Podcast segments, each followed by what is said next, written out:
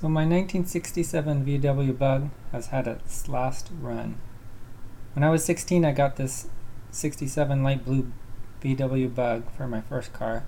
I love this car. I even took my driver's test to get my license with it. Um, through the years, I've created so many memories with this little car. I, I got as I got older, I moved to Arizona and I brought it with me. Got married, still drove the car to, every day to work. After about 20 years of driving it, I had to get the engine rebuilt. But I could not at the moment, so it sat in the garage for about eight years. I finally had got the engine rebuilt and it was great. Now my son was old enough to drive. I taught him how to drive it and he drove it to work and to school about half the week.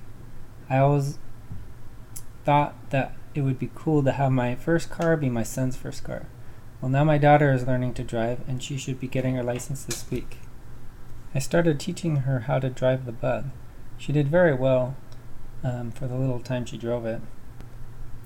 Well, the way life works is when it rains, it pours. We have our main car in for repair.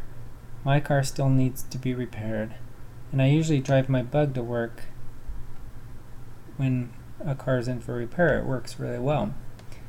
But as I was getting off the freeway, only about five minutes from work, I was on the off ramp and I heard a loud pop sound. I looked back and quickly saw the deck lid bounce up and a large amount of white smoke started to come out of the engine part.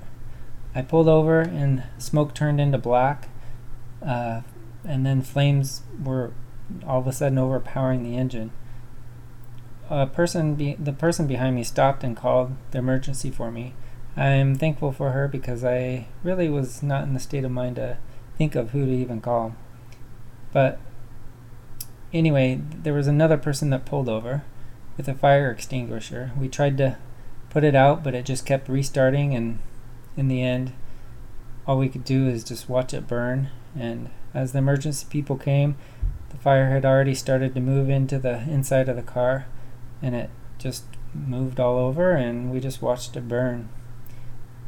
Um, well, so sad to see so many f- memories fade away.